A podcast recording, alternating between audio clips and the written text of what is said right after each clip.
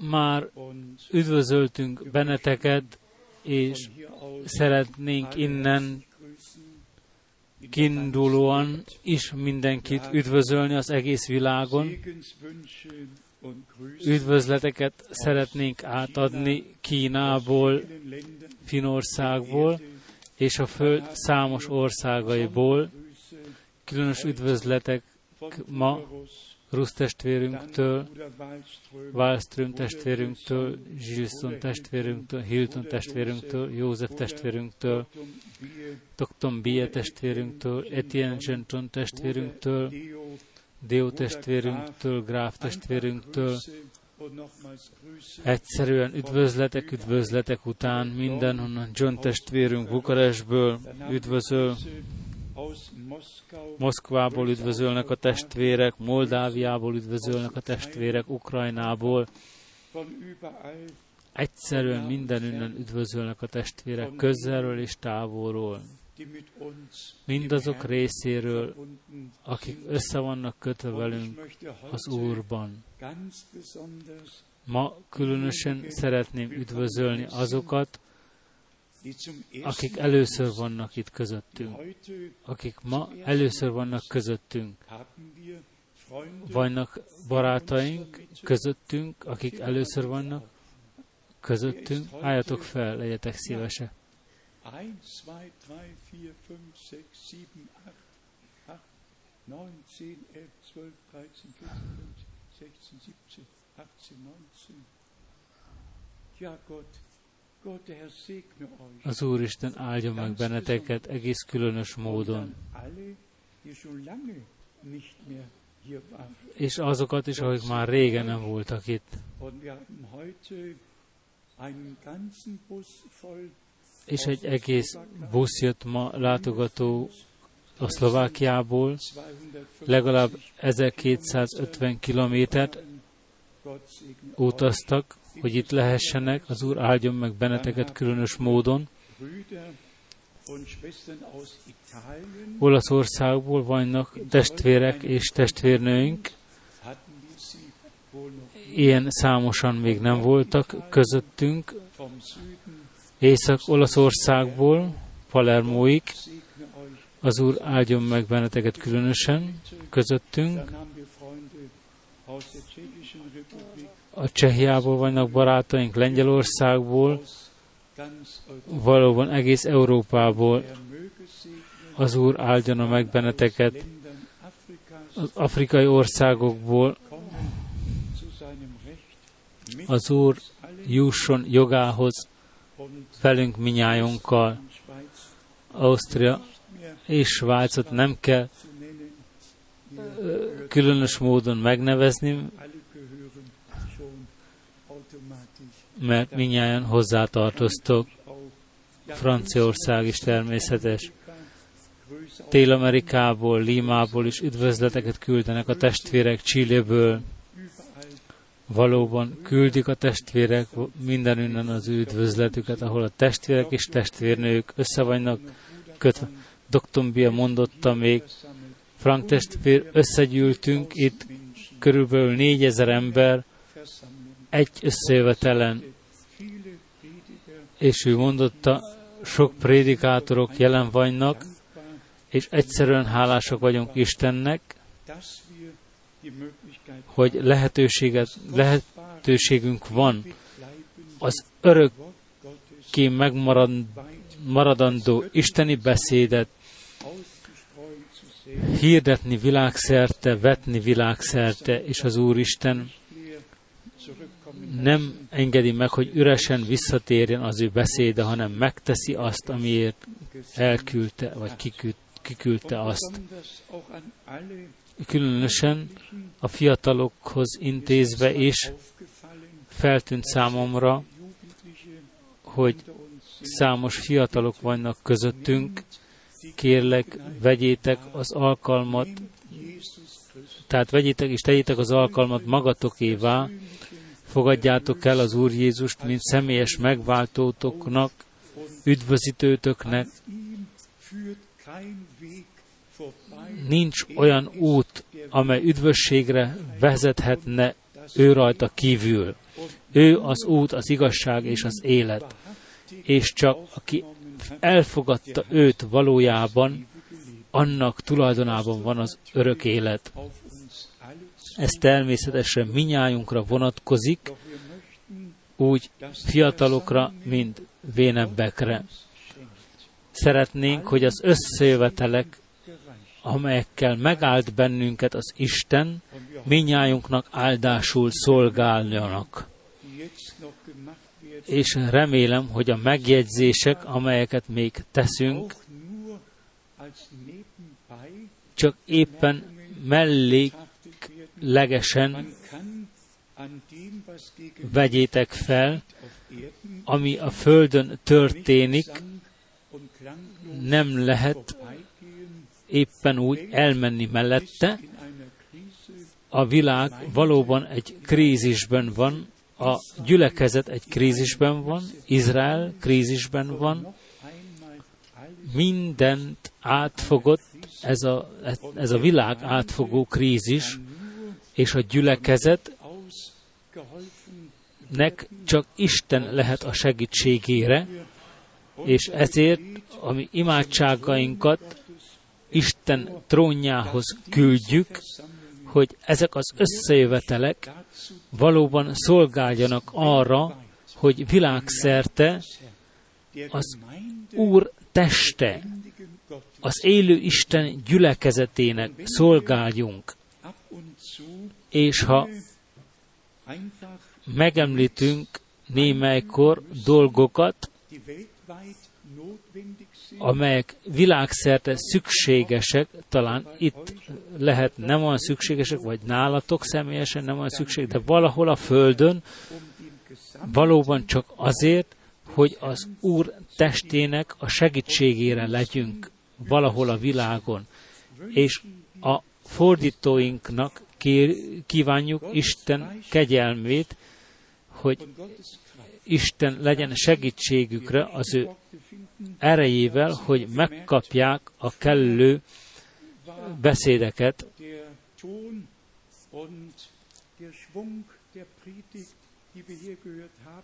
talán megjegyeztétek, hogy a 70-es és 80-as években még másképp voltak az ége hirdetések, de mióta fordítások történnek, valóban meg kell értsék a fordítók is minden mondatot és minden szót, hogy tovább tudják adni. Hagyjátok magatokba a beszédet, az íge beszédet, mert csak az íge beszéde teszi meg a hatását. Nem a prédikátor, nem a hangerősség, hanem Isten őrködik az ő beszéde fölött, hogy ezáltal beszéljen és beteljesítse az ő beszédét. Ami az idők jeleit, az idő lefolyás, az események, jelenlegi eseményeket illeti, úgy érdekeltek vagyunk az Izrael kapcsolatos eseményekben és számos e-maileket olvastunk azokról az eseményekről, amelyek most történnek és kapcsolatosak a Vatikán és Izrael között. A tárgyalások nem a jeruzsálemi kormányjal, hanem a rabinátussal és a Vatikánnal Ezekről a kormány még nem tud semmit. Már tíz éve folynak ezek a tárgyalások, és tartsátok jól magatokat. Valóban birodalmakról van szó, a Sion hegyéről különösképpen. És a Sion hegyén van egy fő terem, egy fő épület, ami úgy közismert, mint a terem, ahol meg lett tartva az, az utolsó urvacsora. És mindazok, akik most velünk voltak utolsó utazásainkon Izraelben, úgy vélem, még ma érintve vannak az eseményektől, amikor éppen azon a helyen kórusokat énekeltünk, és az Úristennek imádatot mondtunk, nem csak, hogy egy utolsó úrvacsora lett ott ünnepelve, hanem a Szent Szellem kitöltetése is ott történt. És az Ézsajás kettőből való ígéret ott teljesedett be. Isten beszéde Jeruzsálemből indul ki, és a tanítás a Sion hegyéről. És nem elég számukra, hogy minden más helyeket már már magukénak tudnak, ezt a legmagasabb pontját a Sionnak tulajdonukba akarják venni. Ott találtatik Mória is, ahol Ábrahám fel lett szólítva Izsákot feláldozni, és éppen erről az épületről van szó, amit birodalmukba akarnak venni, sőt már április 30-án alá akarják írni a szerződést,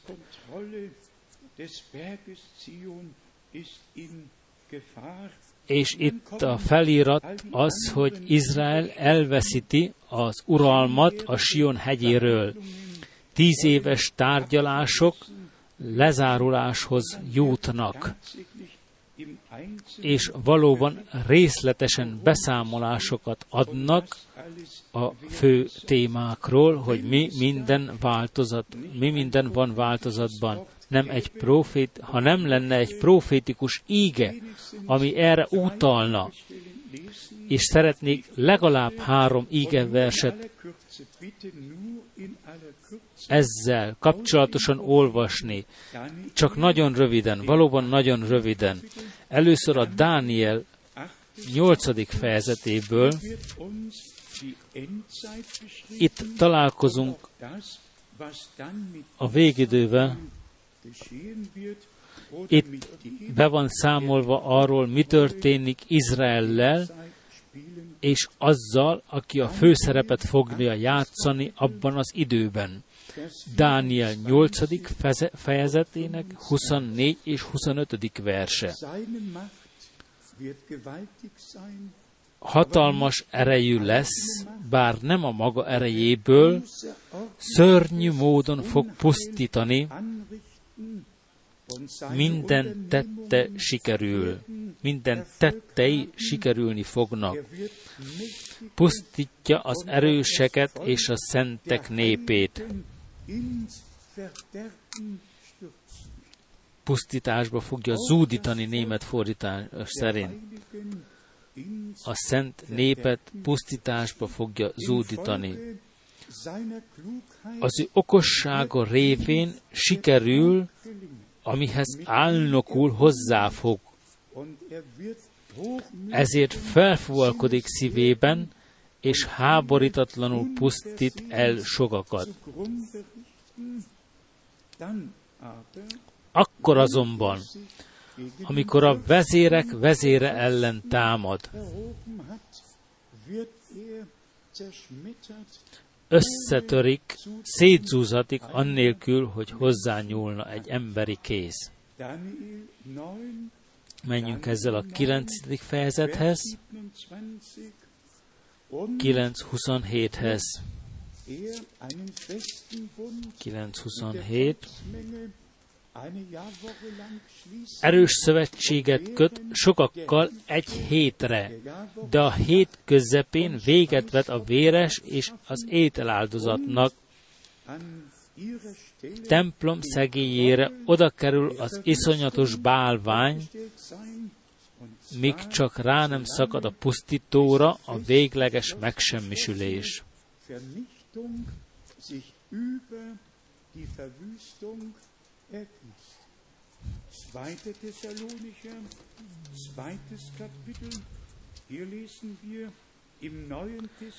2 Thessalonika 2, ben olvassuk az Új Testamentumból, mi történik akkor azzal az emberrel, aki mindenek fölé felemelked, ami az Isten, tisztelet, Istent és az Isten tiszteletet illeti. Thessalonicher 2, 2 Tesalónika 2-ben áll írva, Vers 9. a 4 2 Tesalónika Thessalonicher 2, Vers 2 Tesalónika und 2, 9. Der 4 és 9. aha.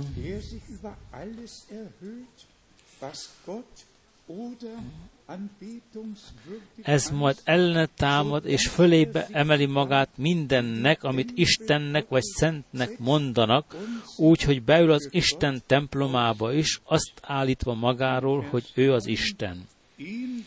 A kilencedik vers azt mondja, mert ennek a törvénytiprónak az eljövetele a sátán munkája, a hazugság minden hatalmával, jelével és csodájával.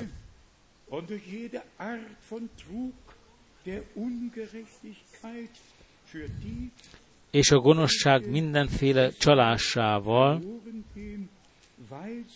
mindenféle csalásával azok számára, akik elvesznek, akik nem szerették az igazságot, hogy általa üdvözöljenek.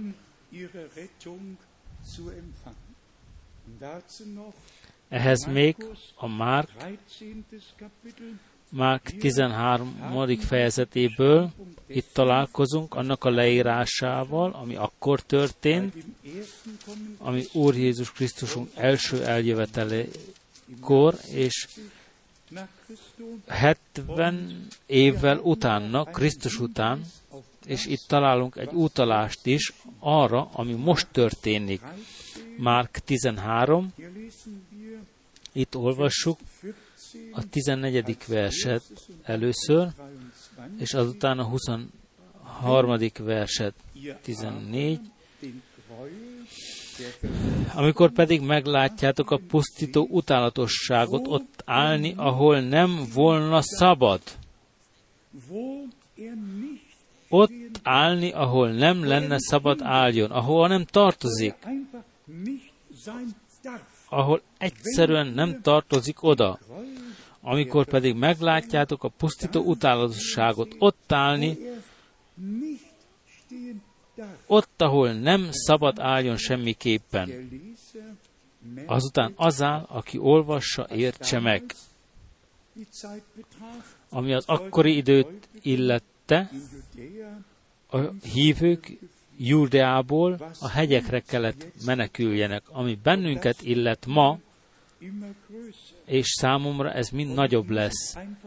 És egyszerűen ki kell mondanom, ha ezek a dolgok, amelyek Izraellel kapcsolatosan az, el, az elragadtatás után zajlanak le, már most elkezdődnek, már most látjuk az ő beteljesedésüket, milyen közel van Jézus Krisztus eljövetele. in Vers, in Vers 23 Olvassuk a 23. verset.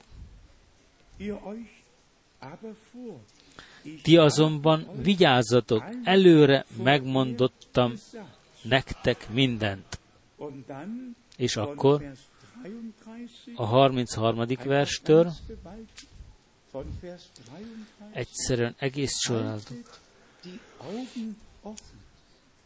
damit Tartsátok ébren a ti szemeiteket, és hogy minnyáján tudjátok, hogy ezek az ígeversek nem akkorra vonatkoztak, hanem mára vonatkozza. Vers 28 in Markus 13 A zu lesen. 28. verset is el kellene olvassátok a Márk 13-ból.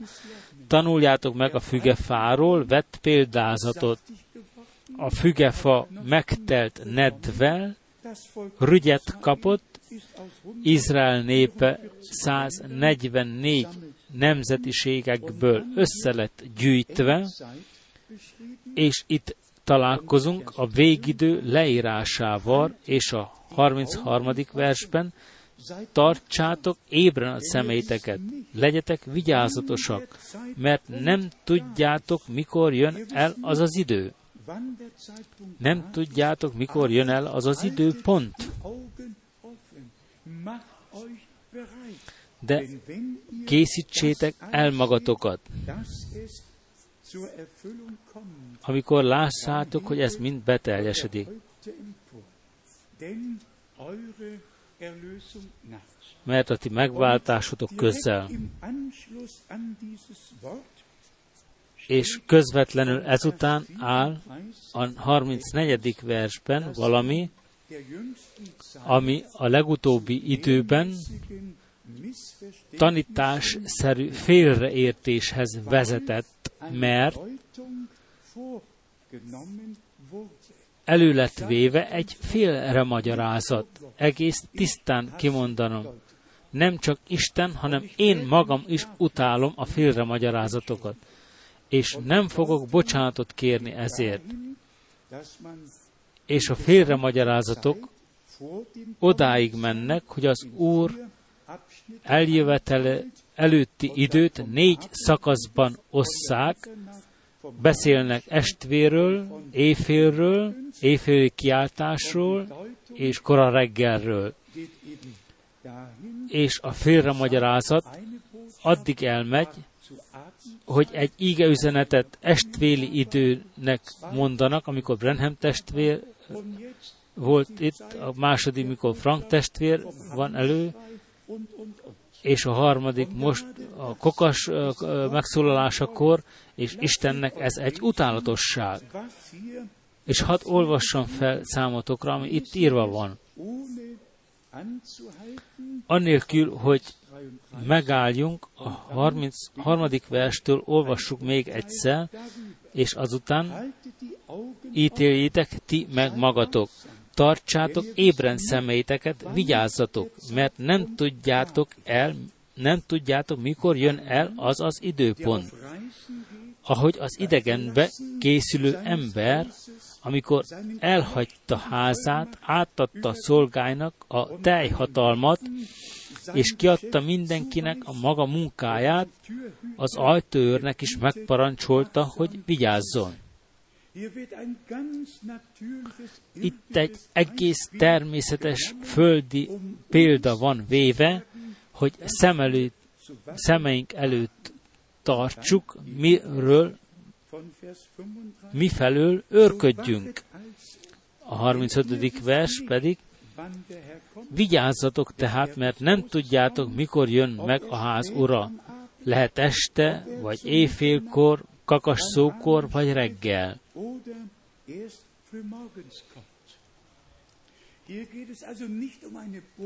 Itt tehát nem egy igeüzenetről van szó az estvéli idején, nem, nincsen egy éjfél ide üzenetről szól, vagy egy kakas szókor szóló égeüzenetről, hanem arról van szó, hogy a Földön senki nem tudja, hogy éjszaka vagy nappal, mikor üt az óra. Gondoljunk Új-Zélandiára, ott elkezdődik a nap, amikor ott elkezdődik a nap, itt éjfél van, éjszaka van, és amikor éjszaka, itt nappal van. Itt egyszerűen arról van szó, vigyázzatok, mert nem tudjátok, mikor érkezik a házúra. Itt íge üzenetről semmi szó nincs, hanem a hangsúly a készen létre van fektetve, hogy reggel, éjfélkor, vagy este, bármikor jön a ház, ura, készen legyetek. Akkor a 36. és 37. vers, nehogy amikor hirtelen megjön, bejelentetlen, alva találjon benneteket, amit pedig nektek mondok, azt mindenkinek mondom. Vigyázzatok, őrködjetek!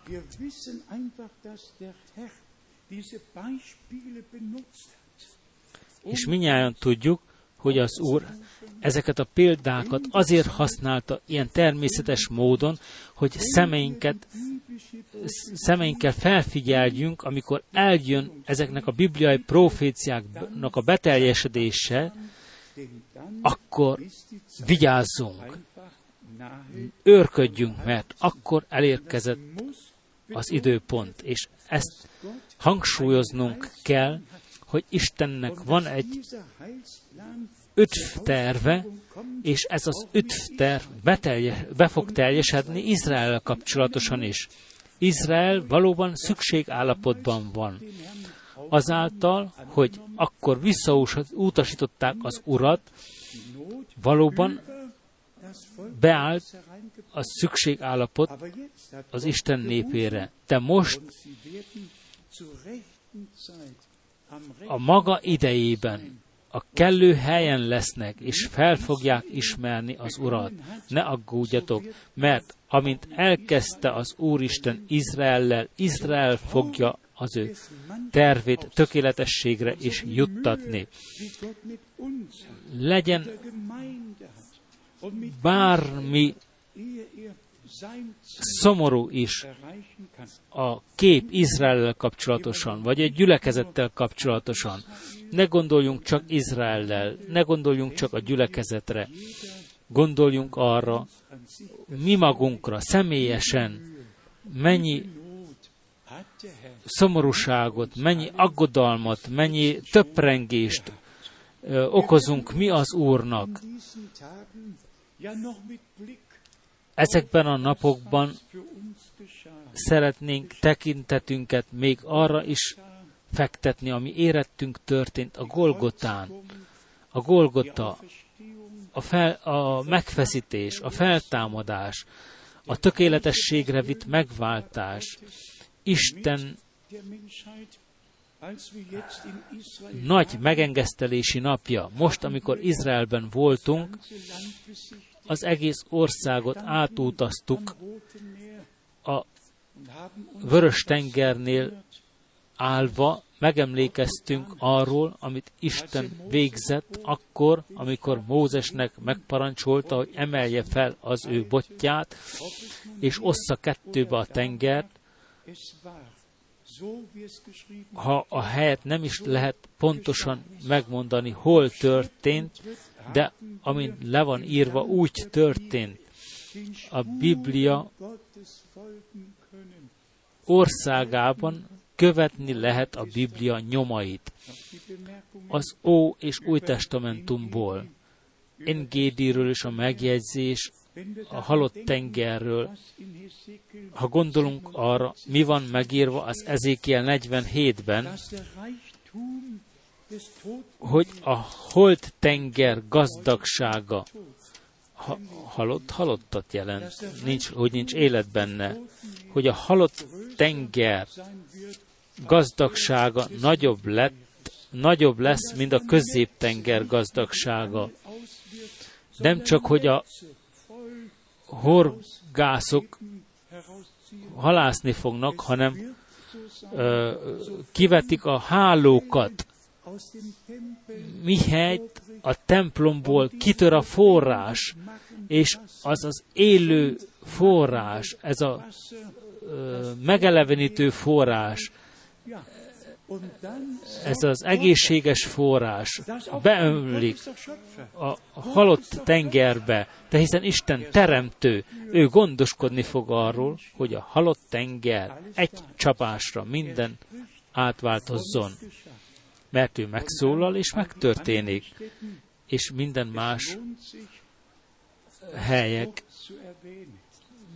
megéri, megemlítsük röviden, legyen az a Zolajfák hegye, ott gondoltunk Zakariás profétára, aki profétált, hogy az Úristen, ahogy, tehát az Úr Jézus el fog jönni, de az Úristen el fog jönni, és az olajfák hegyére fog tenni lábát, és meghasad az olajfák hegye. Lemegyünk a Gecsemáné kertjébe, az evangéliumokba vagyunk átültetve, ahol ami Urunk küzdködött, sírt, és esedezett, azt mondva, hadd múljon el tőlem ez a pohár, ha csak lehetséges, de ne az én akaratom, hanem a te akaratod teljesedjen. Hogyha ő elment volna a pohár mellett, nem itta volna ki a poharat, nekünk kellett volna kiinnunk a poharat. És mert ő megitta a keserűség poharát, mi ihatjuk az áldás poharát.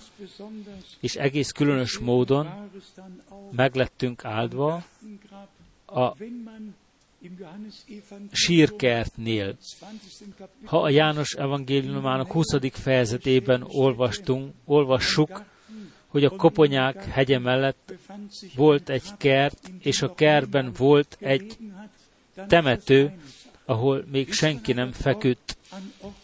De ha ott vagyunk azon a helyen, és látjuk a Golgotát, és egy kicsit tovább megyünk a kerten, és látjuk az üres sírt, igen, valóban szemmel látható, hogy a sír üres.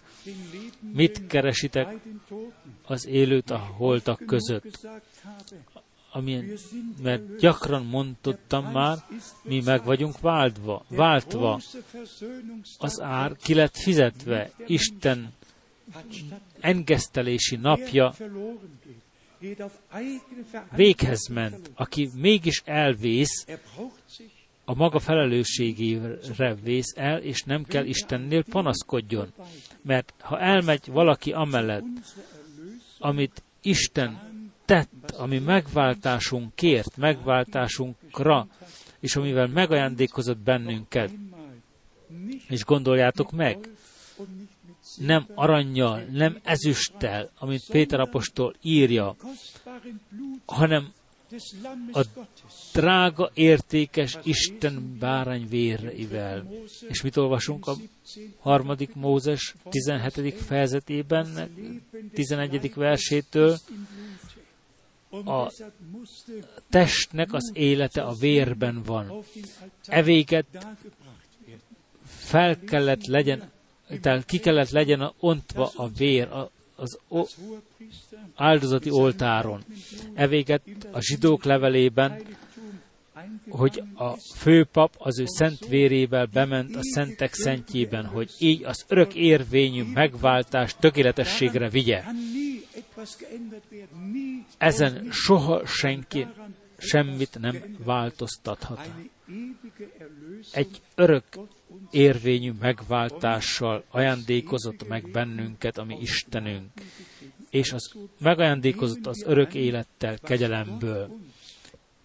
Következetesen tegyük magunkévá azt, amivel megajándékozott Isten kegyelemmel, azt, amit eltervezett számunkra a világ megalapítása óta, gondoljátok csak meg, a világ megalapítása előtt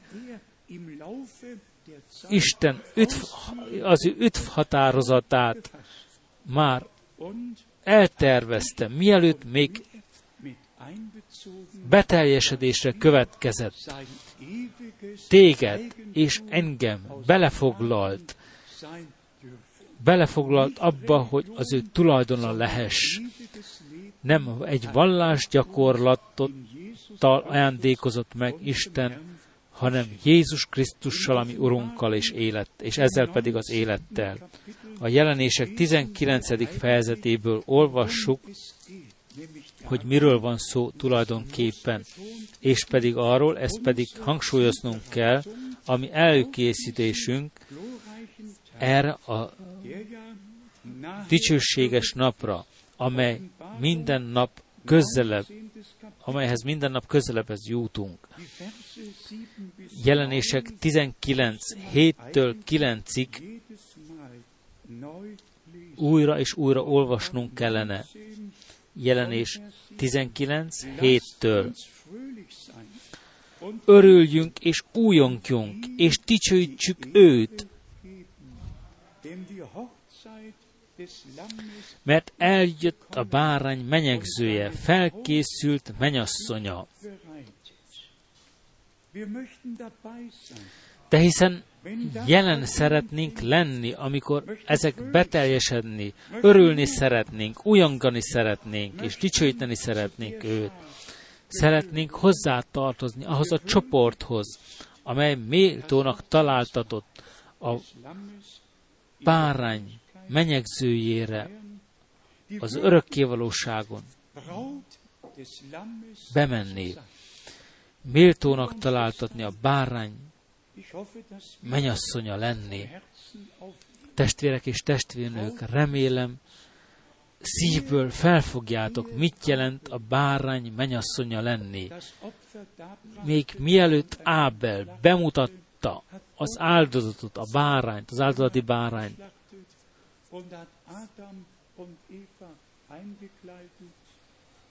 Már levágta az Úristen a két bárányt, és felöltöztette Ádámot és Évát egy bőrrel.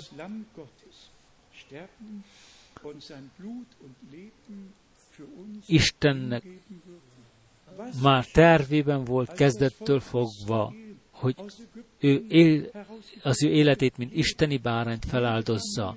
Mi történt az Izraelből való kivonuláskor? Minden családnak egy bárányt kellett feláldoznia, megegyen, hogy a gyilkoló angyal elmenjen az ő házuk ajtaja mellett, mert azt mondta az Úr maga, hogyha látom a vért, kímélően akarok elmenni ajtótok előtt, házatok előtt. Ha az Úr Isten a bárány vére alatt lát bennünket, mint az új testam, testamentumi népét, a sátán, mint gyilkoló angyal nem tehet semmit kárunkra, mert a vér oltalma alatt állunk, vagyunk. Ő zajt csaphat, ő ordíthat, de ami lelkünket nem érintheti. A mi lelkünk meg van váltva, megbocsátásban lett része, és örök életben, örök életet nyertünk. A nyolcadik vers, és megadatott néki, hogy felöltözzék fényes, tiszta gyolcsba. Ez a gyolcs a szentek igaz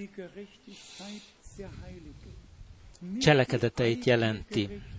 Nem a saját igazságosságot. Ezzel tele van az egész világ.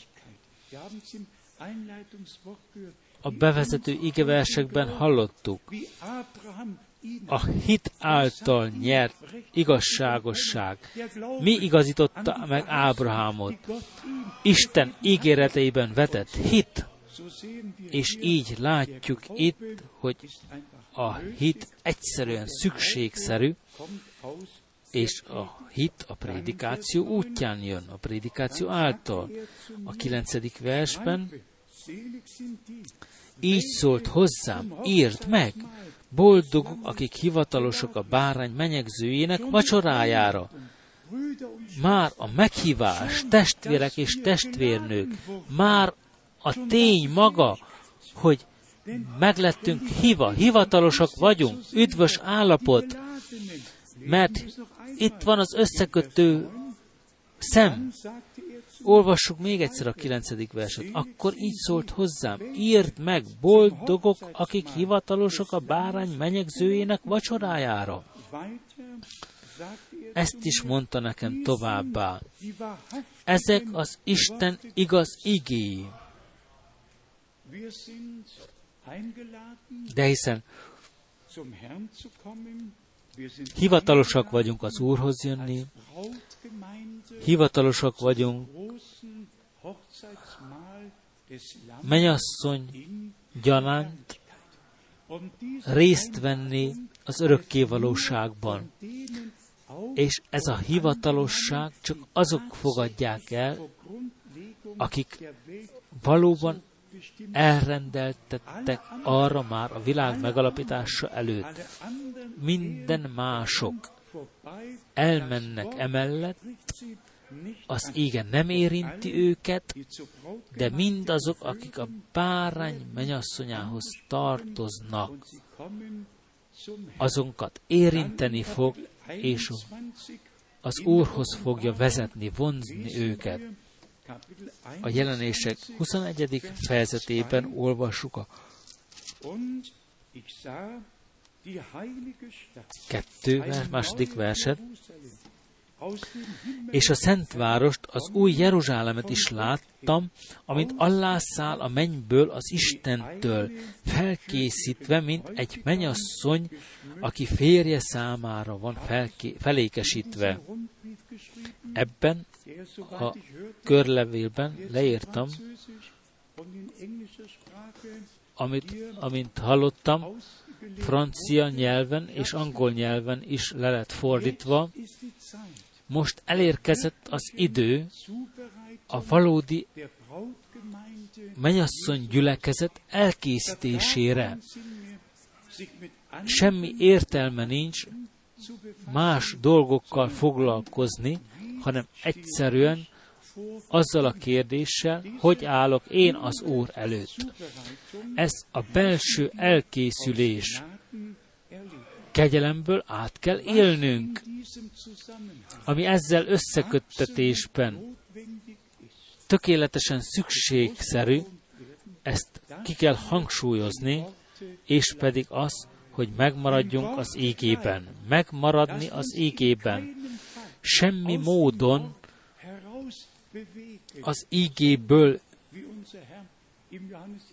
kitántorodni, az íge kereteiből kilépni, hanem úgy, amint az Úr mondotta, az én beszédeimben maradtok, és az én beszédeim ti bennetek maradnak. Valóban erről van szó ezekben a napokban. Szükségállapotunk van azokkal a testvérekkel, akik kiléptek az íge kereteiből. És megmondom nektek, mi történik akkor. Akkor nem az íge prédikációja, felolvasom számotokra a 2 Timóteus 2-ből. 2 Timóteus 2-ből, és valóban érintenünk kell ezt a pontot, hogy mindazok, akik hirdetik Isten beszédét, maradjanak az ége keretein belül, és ne lépjenek ki az ége kereteiből, és a gyülekezet se nevezessék ki a gyülekezetet sem az ige kereteiből. 2 Timóteus 2, és itt olvassuk a pontos leírást. 2 Timóteus 2, 15-től 18-ig.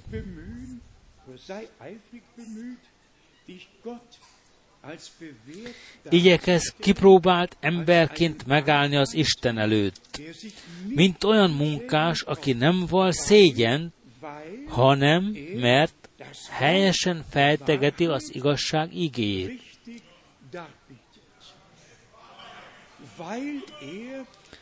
Hanem mert helyesen feltegeti az igazság igéjét. És az apostol megemlít név szerint eh, némelyeket, eh, és kimondja a 17. versben, és szavuk úgy terjed, mint a rákos feké, fecsegésük más fordítás szerint, mint a rákos fezék. A prédikáció az ígéből jön. De honnan jön a fecsegés? A prédikáció másoknak áldásul szolgál. A hit a prédikációból jön. Ám ha az íge kereteit elhagyja valaki, az igazság igéjét elhagyja valaki, mi marad hásra? Fecsegés. Szóbeszéd, amely valóban, mint a fekély terjed, rákos fekély terjed. Ha rákról hallok, valóban ö, fájdalom érint.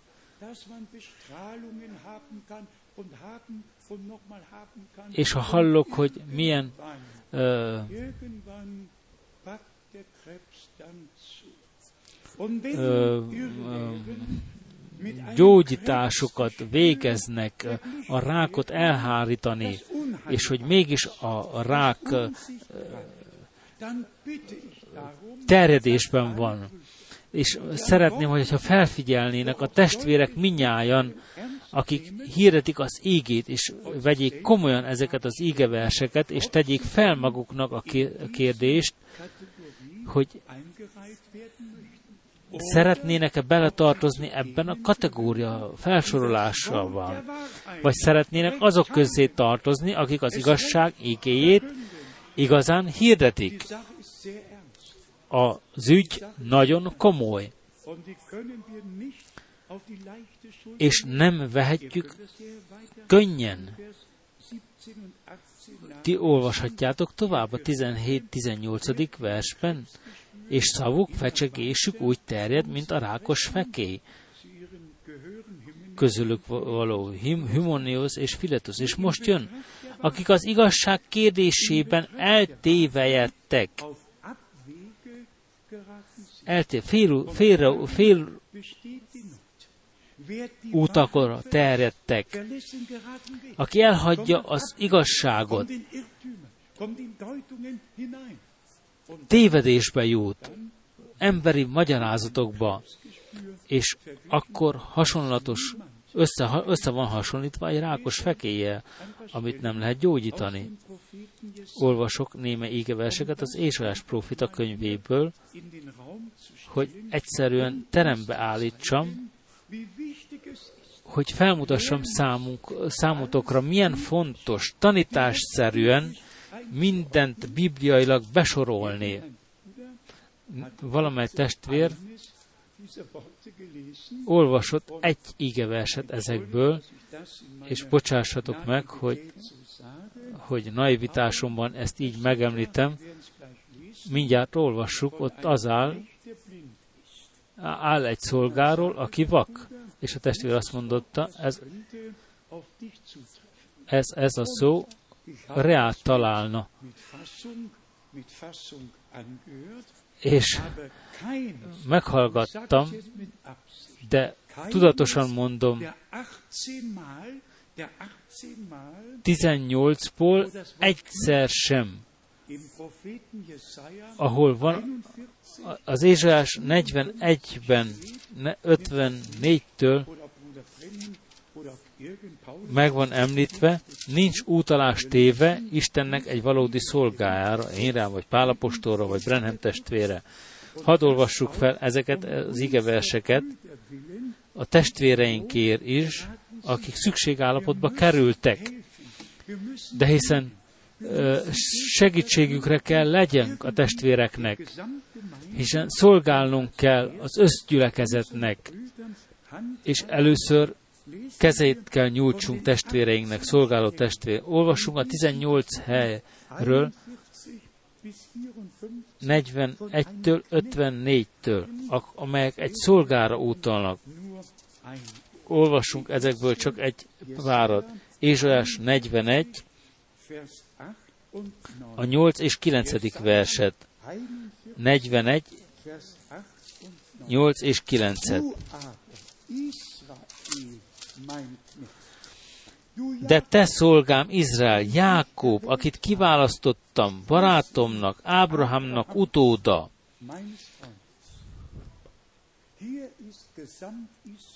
Itt az egész Izrael be van mutatva Isten szolgája gyanánt.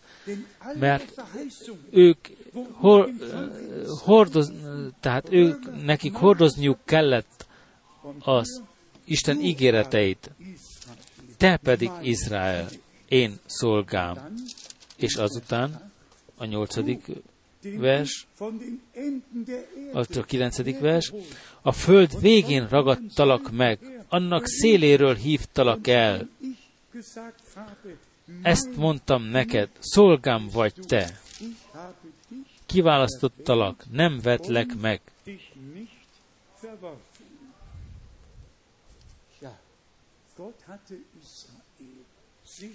Isten valóban kiválasztotta Izraelt magának. Olvassuk az Ézsaiás 42,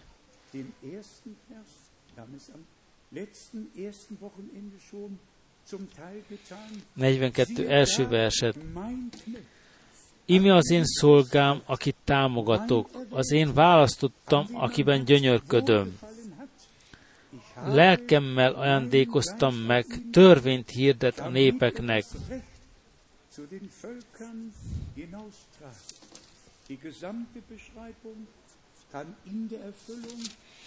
Az összleírás a Máté 12, 15-től 21-ig utána lehet olvasni, hogy ami Urunkról van szó, amely nem törte le a nátszálat, megtört nátszálat, pislogó gyertyát nem öltötte el,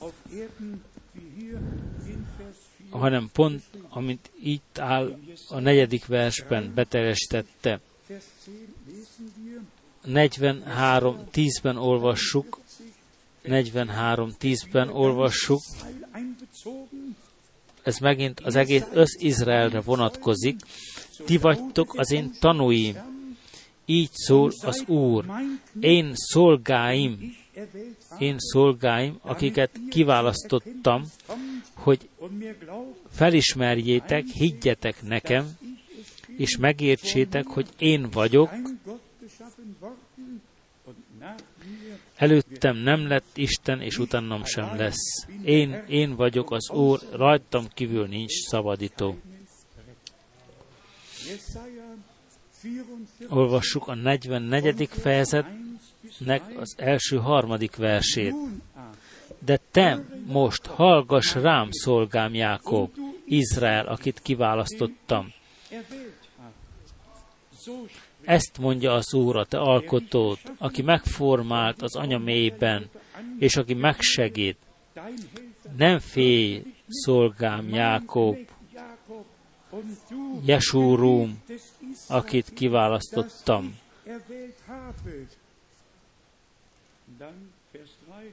Harmadik vers.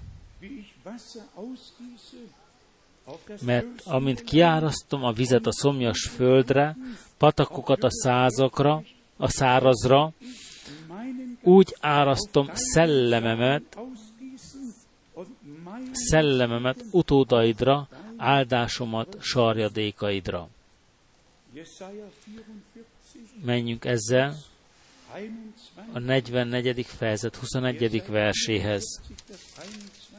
44. vers 20 meg. Gondold meg ezt, ezt Jákob. Mindezeket, mert te, Izrael, az én szolgám vagy. Én formáltalak, az én szolgám vagy te, Izrael, nem feledkezem meg rólad. És azután következnek a, az ígéretek, ami Urunkra és megváltónkra vonatkozóan. A 49. fejezetben, az 5. és 6. versben olvassuk, 49, 5 és 6. Most pedig ezt mondja az Úr, aki már anyám méhében szolgájának teremtett, hogy Jákobot hozzátérítsem. Izraelt hozzá gyűjtsem. Ilyen nagyra becsült engem az Úr, Istenemnél van az erőm.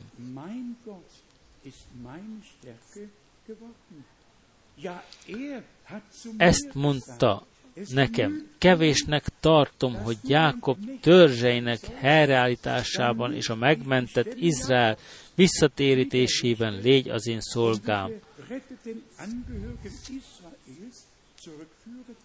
A pogányok világosságává teszlek, hogy eljusson szabadításom a föld határáig.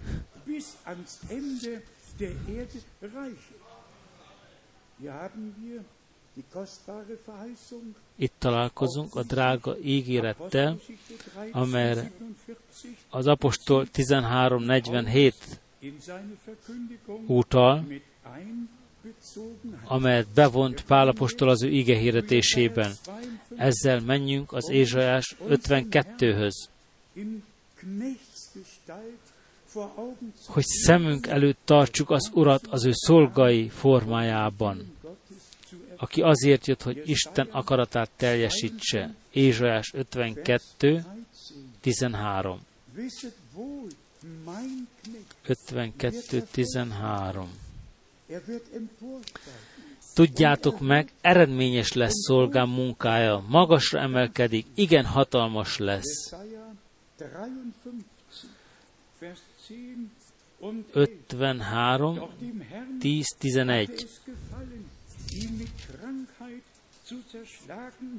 Az Úr akarata volt az, hogy betegség törje össze, de ha fel is áldozza magát jóvá tételül, mégis meglátja utódait, sokáig él, az Úr akarata célhoz jut vele.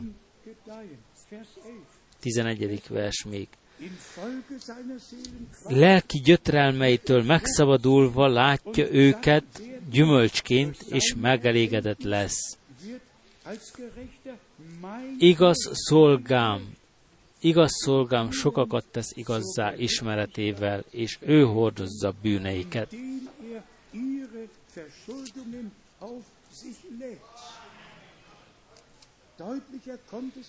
Világosabban nem lehetett kimondani. És a 12. versben,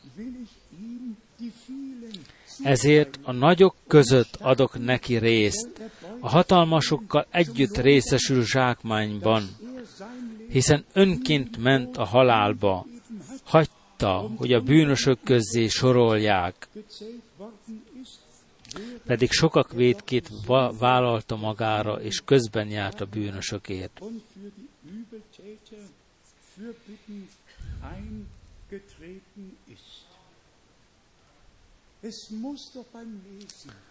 De hiszen az olvasásnál figyelembe kell venni, hol van Izrael megemlítve, hol van, ami Urunk megemlítve szolga gyanánt, miben áll az összeköttetés, mi hova tartozik. De hiszen erre vonatkozik, amit Pálapostól mondott, légy munkás, aki helyesen osztja az ígét oda, ahova tartozik.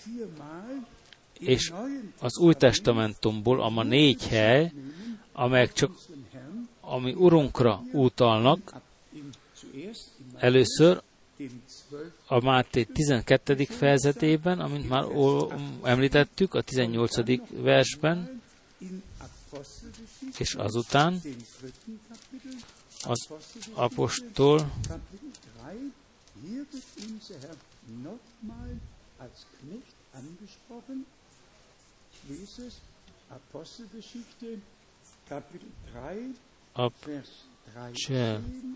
3.13 der Gott Abrahams, Isaac, der Gott unserer Väter, 13.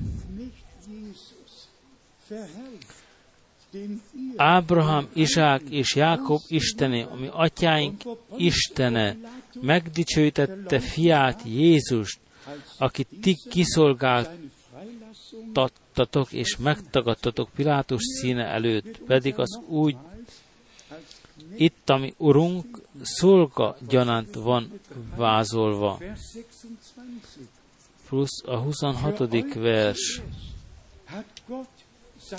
Isten elsősorban nektek támasztotta fel és küldte el szolgáját,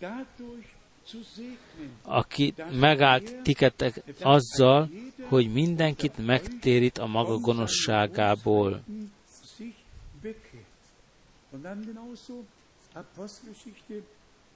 Apostelgeschichte, haben wir eben gelesen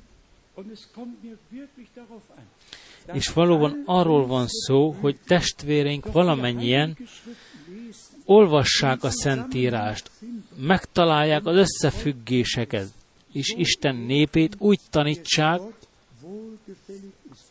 amint tetszik Istennek.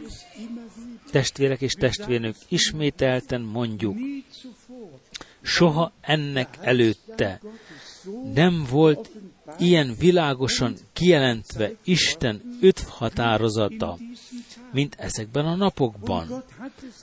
És Istennek megvoltak az ő szolgái és profétái. Izrael, mint az ő szolgája, szolgája. Azután pedig, ami Urunk felvette a szolgái formát, és engedelmes volt, a keresztfának a haláláig. Ő minden lehetett, ő lehetett szolga, lehetett úr, Isten bárányja, szószóló, főpap, ő minden, mindenekben valóban, amint írva van, de mindent a maga helyén hagyni, ahova tartozik. Ott kell, és nem lehet onnan kiragadni az összefüggésbe. Így kegyelmet találtunk az Úr színe előtt, hogy valóban minden oda helyezzünk, ahova oda tartozik. Meg akartam keresni azt a helyet, ami, amit én rám akartak vonatkoztatni. Valóban itt nem utal rám egy igevers sem. Isten az egész Ótestamentum folyamán rendelkezett az ő profétáival, és azután összefoglalva foglalkozott Izraellel, és azt mondotta, őreájuk vonatkozok, ti vagytok az én tanúim. Titeket elrendeltelek arra, hogy rólam bizonyságot tegyetek. Ti szolgáltok nekem, és azután szolgai formát vesz fel, ami Urunk maga, most mégis megkaptam, Ézsaiás 42, Ézsaiás 42, 18, 19.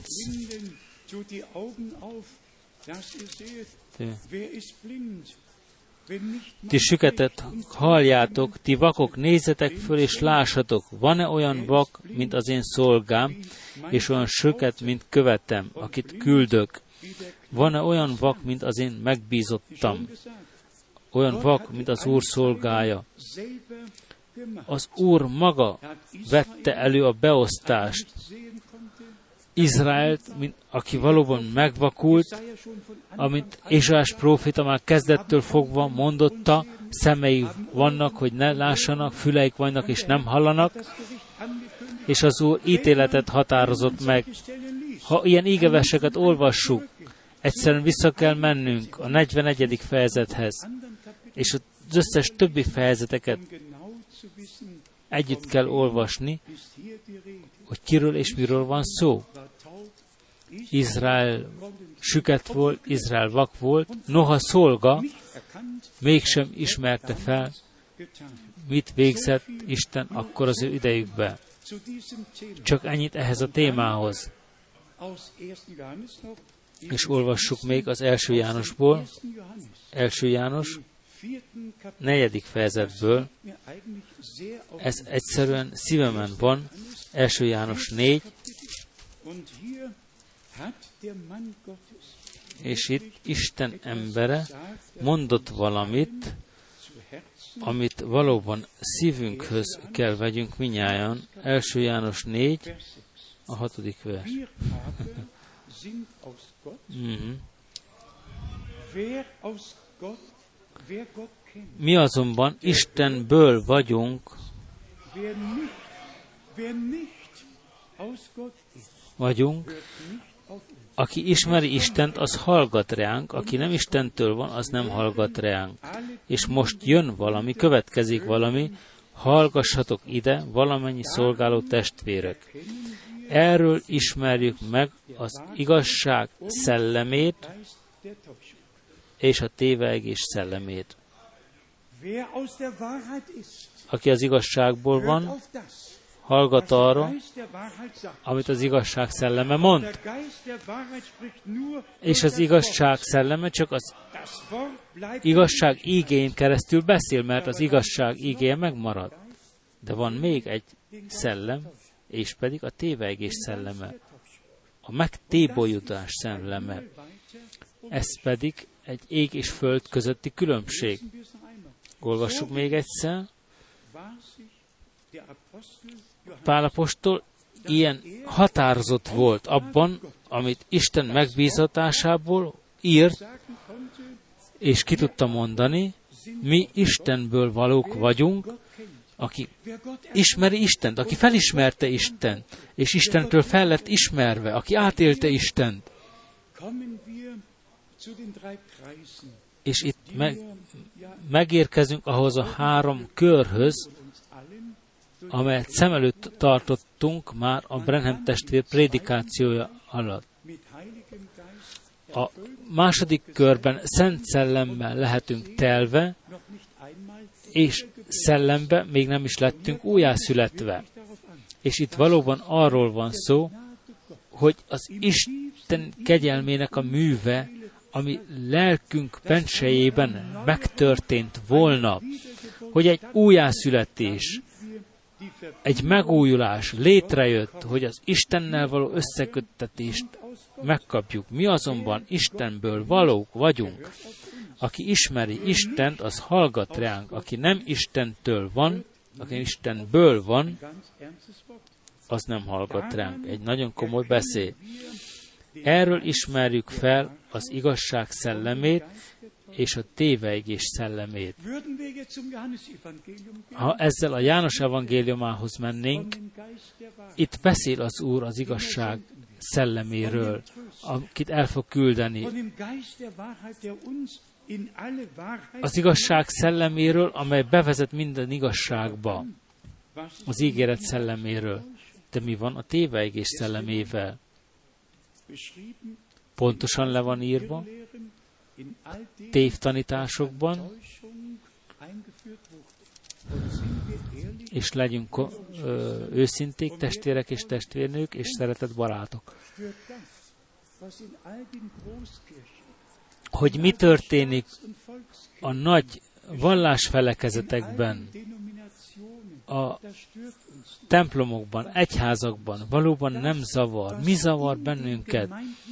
Az, ami a gyülekezetekben történik, azokban a gyülekezetekben, amit, akiket kiválasztott már Isten. De hiszen mi azzal kell foglalkoznunk,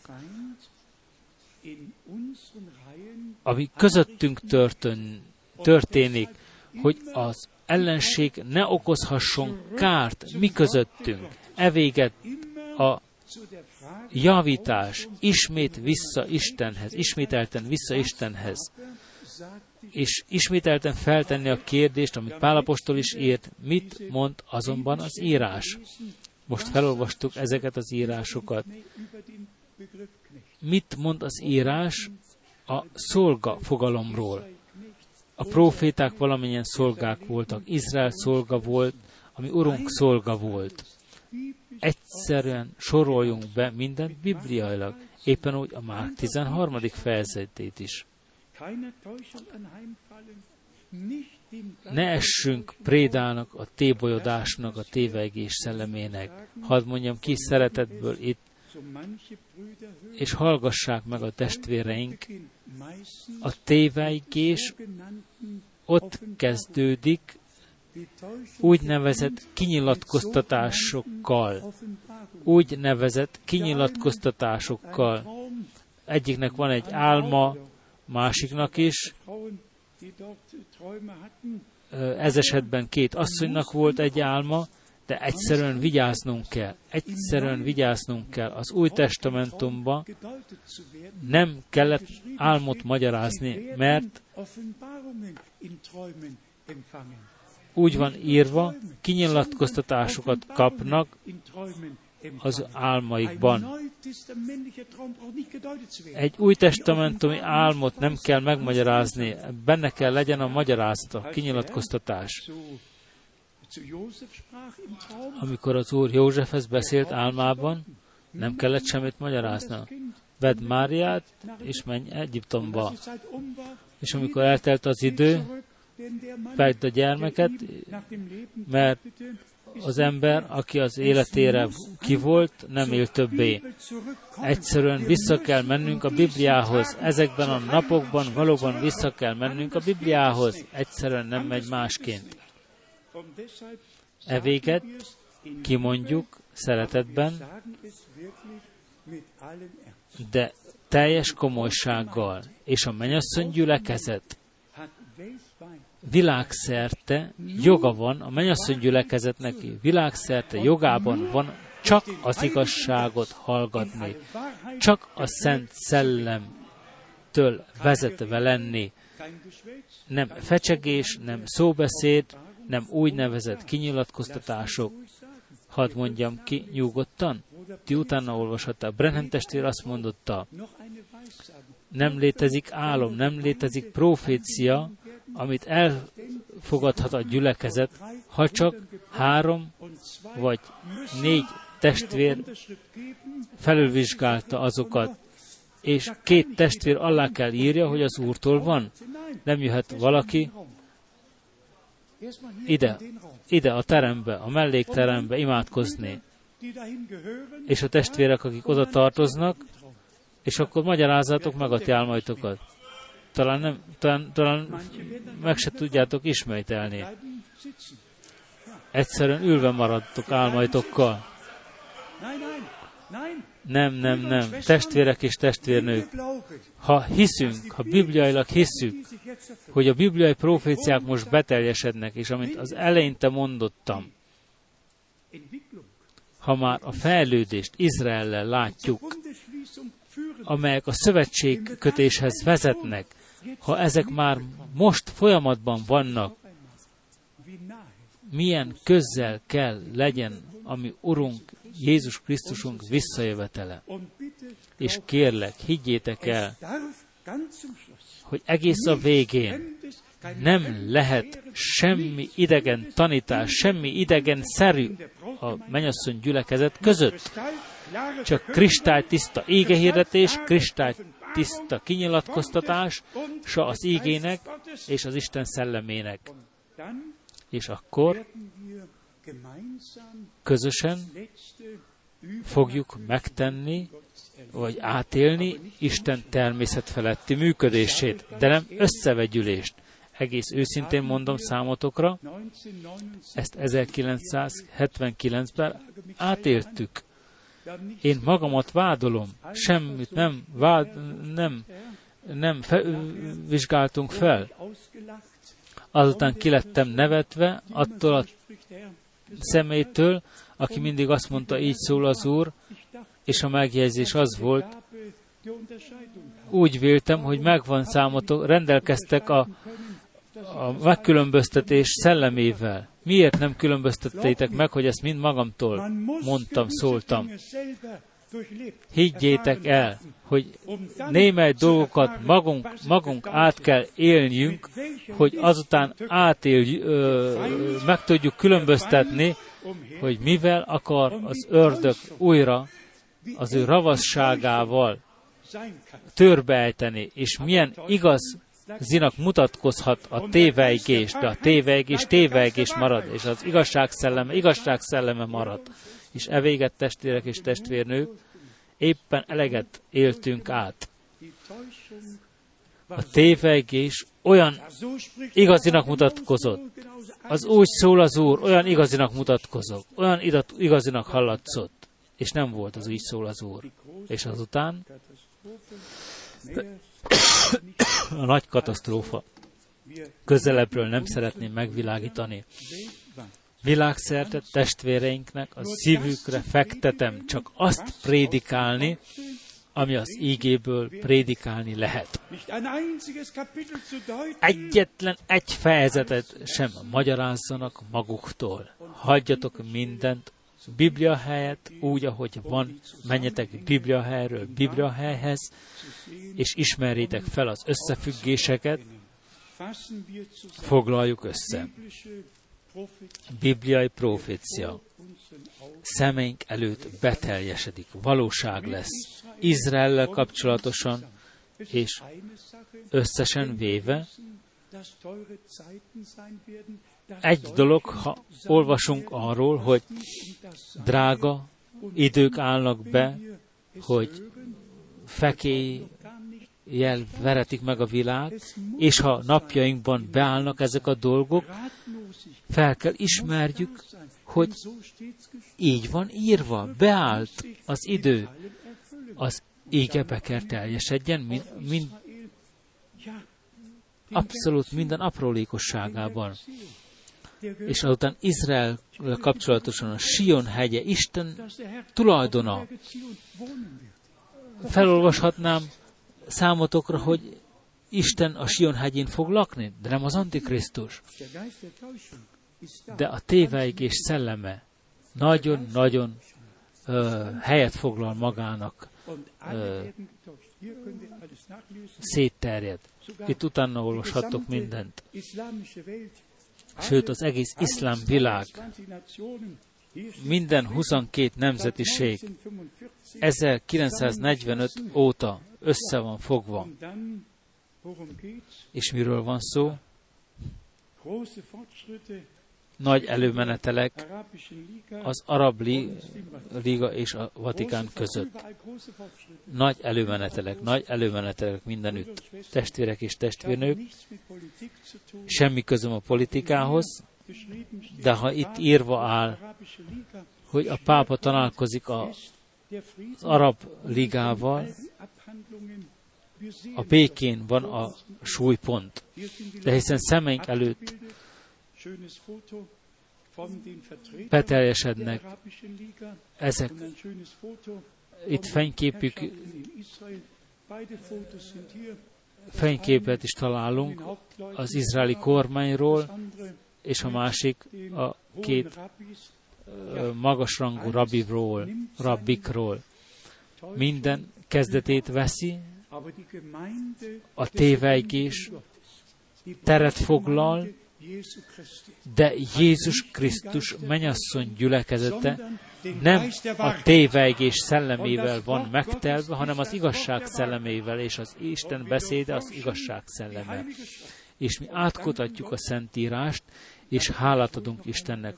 Hadd említsem meg még egyszer. Hálásak vagyunk Istennek teljes szívből az ő Brenhem testvér elküldetéséért szolgálja gyanánt.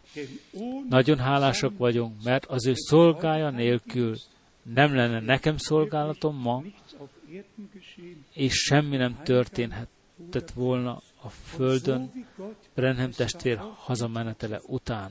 És úgy, amint elrendelte Isten, hogy eltárolja az eledelt, soha nem lett mondva neki, hogy ossza ki az eledelt, csak hogy tárolja el az eledelt. És az én Bibliában megjegyezt, feljegyeztem, amikor ki lett mondva neki, hogy az ő íge üzenete megelőzi Jézus Krisztus második eljövetele, úgy, mint a keresztelő János íge üzenete megelőzte Jézus Krisztus első eljövetelét. Testvérek és testvérnők, valóban már átéltük Isten üdvhatározatának egy részét, és valóban éppen azon vagyunk, hogy kegyelemből átéljük, és valóban mindazok, akik a profétai ígétnek hitelt adnak, és hiszik az ígéreteket, hiszik azt az ígéretet, hogy Isten el akart küldeni egy profétát, mielőtt eljön az Úrnak nagy és rettenetes napja, és mindazokat, akik hiszik ezt, azoknak kinyilatkoztatik az ége, és az igazság szelleme bevezet minden igazságba, és nem egy ember tisztelünk, hanem hálásak vagyunk Istennek valamennyi szerszámaiért. De a legnagyobb proféta is csak egy útmutató lehet, csak egy útmutató Istenhez. Ő az út, ő az igazság és az élet. Ő minden mindenekben. Kérlek, fogadjátok és tegyétek magatokévá. Golgota, te csendes hely. Itt megpihenhetek, békességet szerezhetek Istennel, bűnbocsánatot, kegyelmet, kegyelmet kaphatok. A sír üres, az ő feltámadása garantálja, biztosítja az én feltámadásomat. Soroljunk be minden bibliailag, és hagyjuk magunkat bibliailag besoroltatni. Én teljes szívből hálások vagyok Istennek, hogy a bibliai sorrend a gyülekezetben helyre lett, lett és lesz állítva, és hogy az Isten beszéde előtti tisztelet tudat újra az emberek szívében lett helyezve. Tisztelet tudás, Isten előtt tisztelet tudás az ő beszéde előtt, és azután az ő szent szellemé által bevezetve lenni minden igazságba. Egyetértetek ezzel, avagy történjen meg minnyájunkkal, hogy valóban semmi idegenszerű, semmi idegen tanítás ne legyen hallható és látható, hanem hogy az Úristen legyen velünk minnyájunkkal, és jusson az ő jogához, kegyelemből. Neki, a mindenható Istennek legyen hála és köszönet mondva ezért az égéért. És valamennyi összefüggésekért az Ó és Új Testamentumból. Bármi legyen a téma, itt minden írva áll. És ezért hálásak vagyunk Istennek teljes szívből. Ő nyissa meg a mi értelmünket az írások iránt, és vezessen az igazság szelleme által, és tartsa távol tőlünk a tévegés szellemét mindörökké. Egyetértek ezzel. Tartsa távol tőlünk a tévegés szellemét örökké, hogy csak is Isten legyen az, aki jogához jusson minnyájunkkal. Az övé, a mindenható Istené, legyen a tisztelet, a dicsőség az Úr Jézus szent nevében. Amen. Hadd álljunk fel még egyszer imádkozni. Talán elénekeljük a kórust közösen. Ó, én szeretném látni azt, aki meghalt érettem.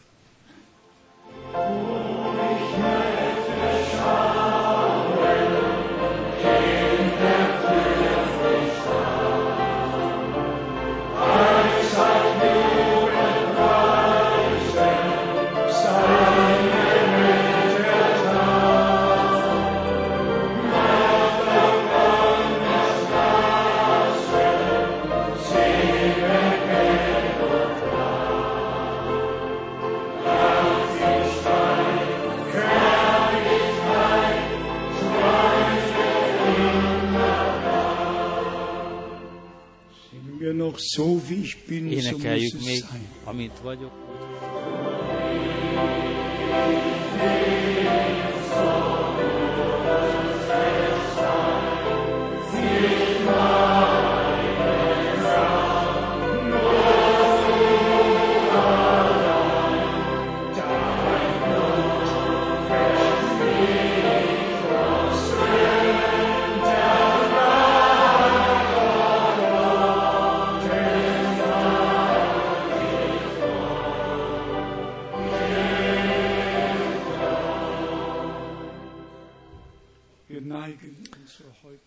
Meghajtjuk fejeinket, imádságban maradunk.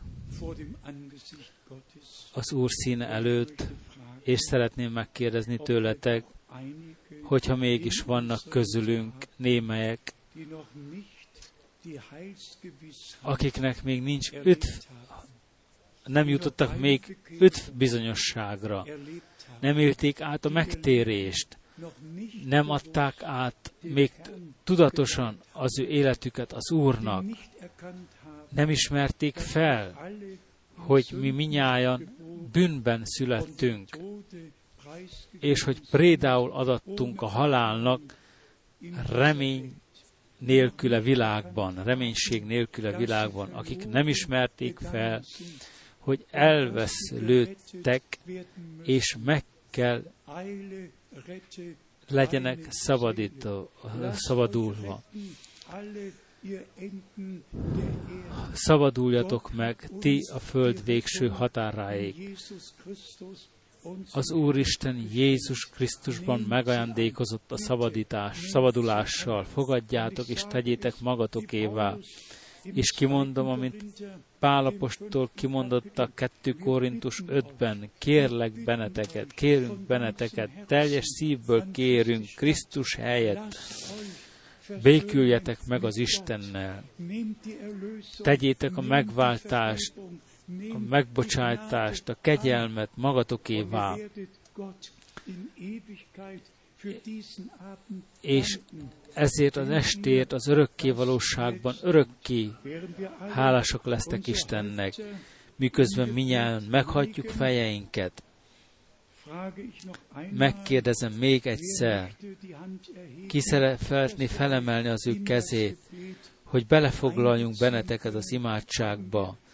Vannak testvérek, akik fel akarják. Köszönjük, köszönjük, köszönjük.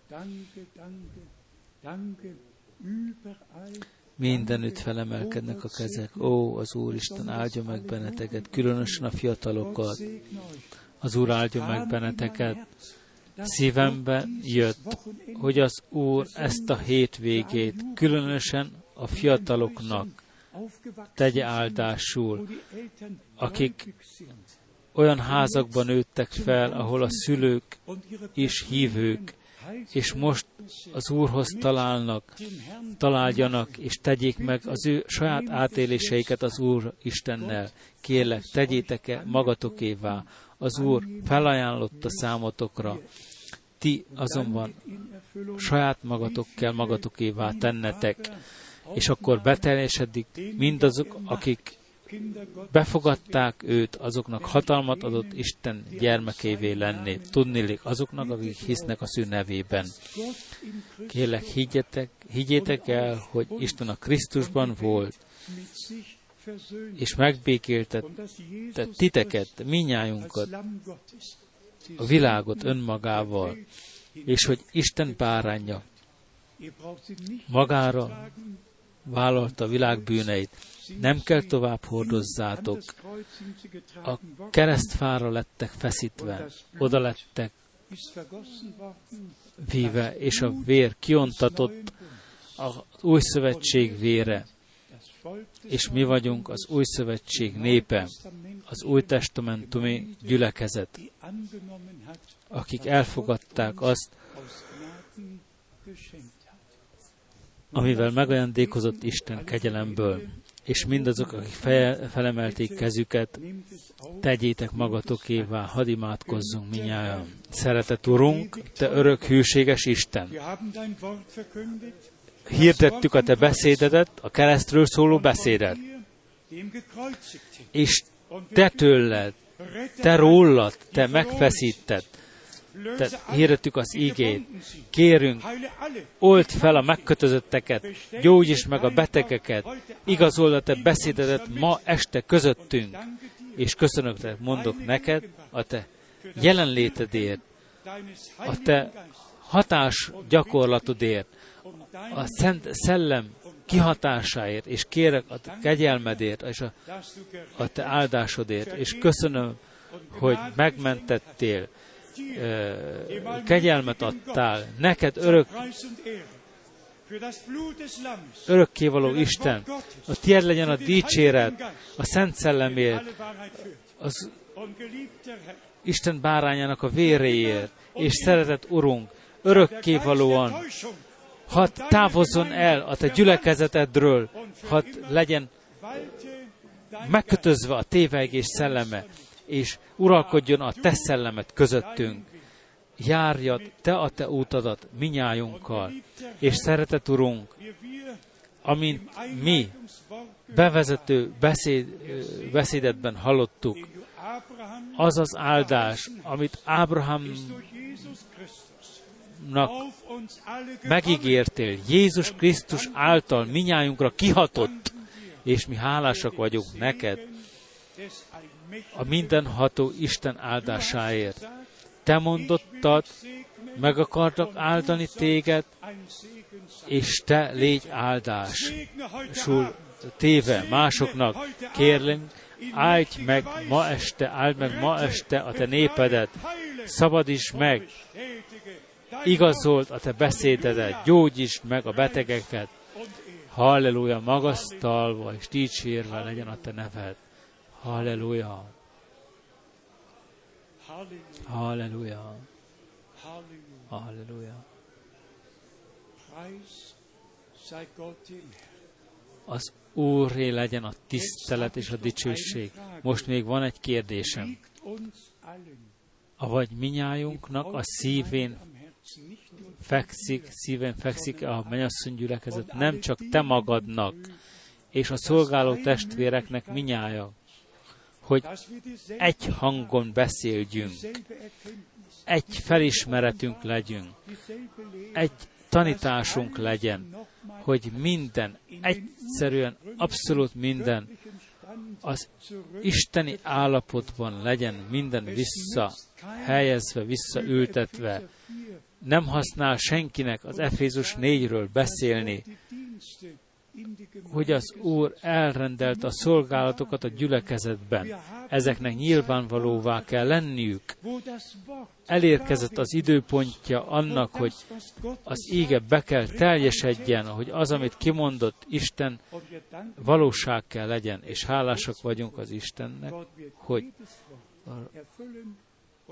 az ajtó előtt áll, az ő ígéretei, valamennyi ígéretei beteljesednek, és az, az övé a dicsőség, az övé a magasztalás. Foglaljunk még minnyáján röviden helyet. Reméljük, hogy minnyáján, akik együtt hallgattak bennünket egész Afrikában, Dél-Afrikában, Észak-Afrikában, egész Új-Zélandiáig és Csínáig minnyáján meglettek áldva a híge hígeres egyszerűségében, avagy hogy prédikálta a mi Urunk.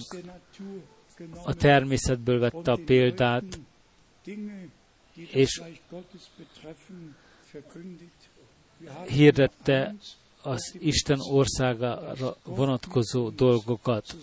De hiszen csak egy dolog fekszik szívünkön, hogy, mi, hogy az Úristen az ő jogához jusson, és hogy az ő akarata beteljesedjen a mennyasszony gyülekezetben úgy, amint a mennyben már megtörténik, és hogy egy olyan harmónia legyen Isten népe között, amint kezdetben volt, egy szív és egy lélek. Avagy megvan bennetek is ez a kívánság, de hiszen Isten meg fog áldani ezzel. Ma énekelhetne még a kórus egy éneket.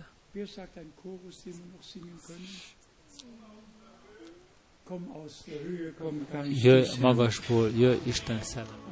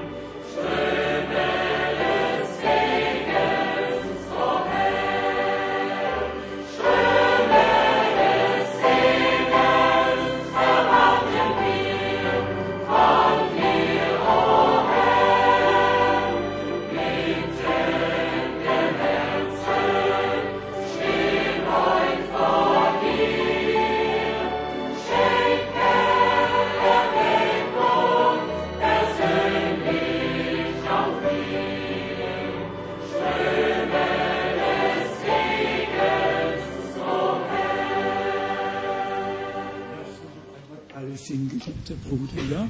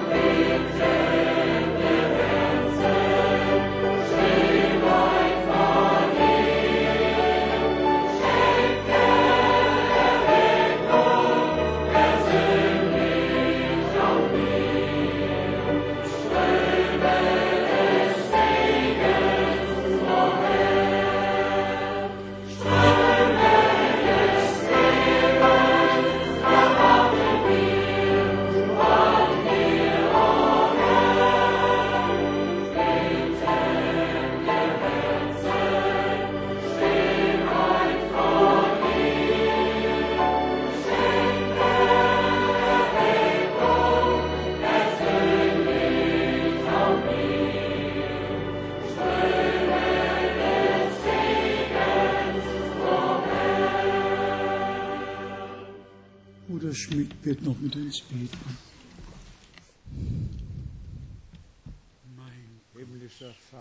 Mennyei atyánk, teljes szívből köszönetet mondunk neked a te ígéreteidért, hogy a te áldásod esőit küldeni fogod. Küldötted már itt, ezen a földre, a te néped közzé, a te népedért. Így kérünk téged, Istenünk és Urunk, ajándékozz meg kegyelemmel, hogy minnyáján felfogjuk, higgyük és magasztaljunk téged, menj Istenét.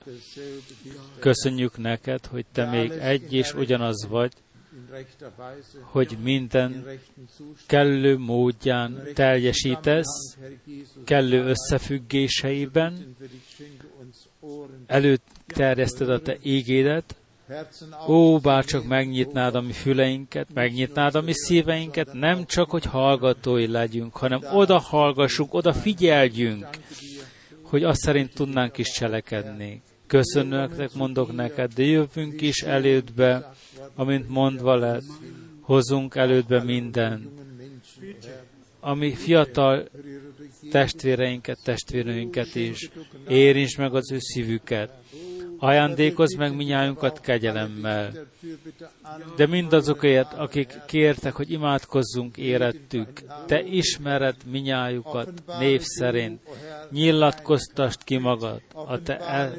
teljességedben, nyilatkoztast ki magad, igazold a te beszédedet, mert Úristenünk, a te beszéded az igazság, és a te beszéded megszabadít. Légy magasztalva Golgotai győzelemért, légy magasztalva, hogy mindent legyőztél, mindent belteljesítettél, minden megkötözöttséget, mindent szabaddá tettél, és a megoldást, amit benne részesítettél, hadd legyen feloldva minnyájunk a te neved dicsőségére. Amen. Énekeljük még.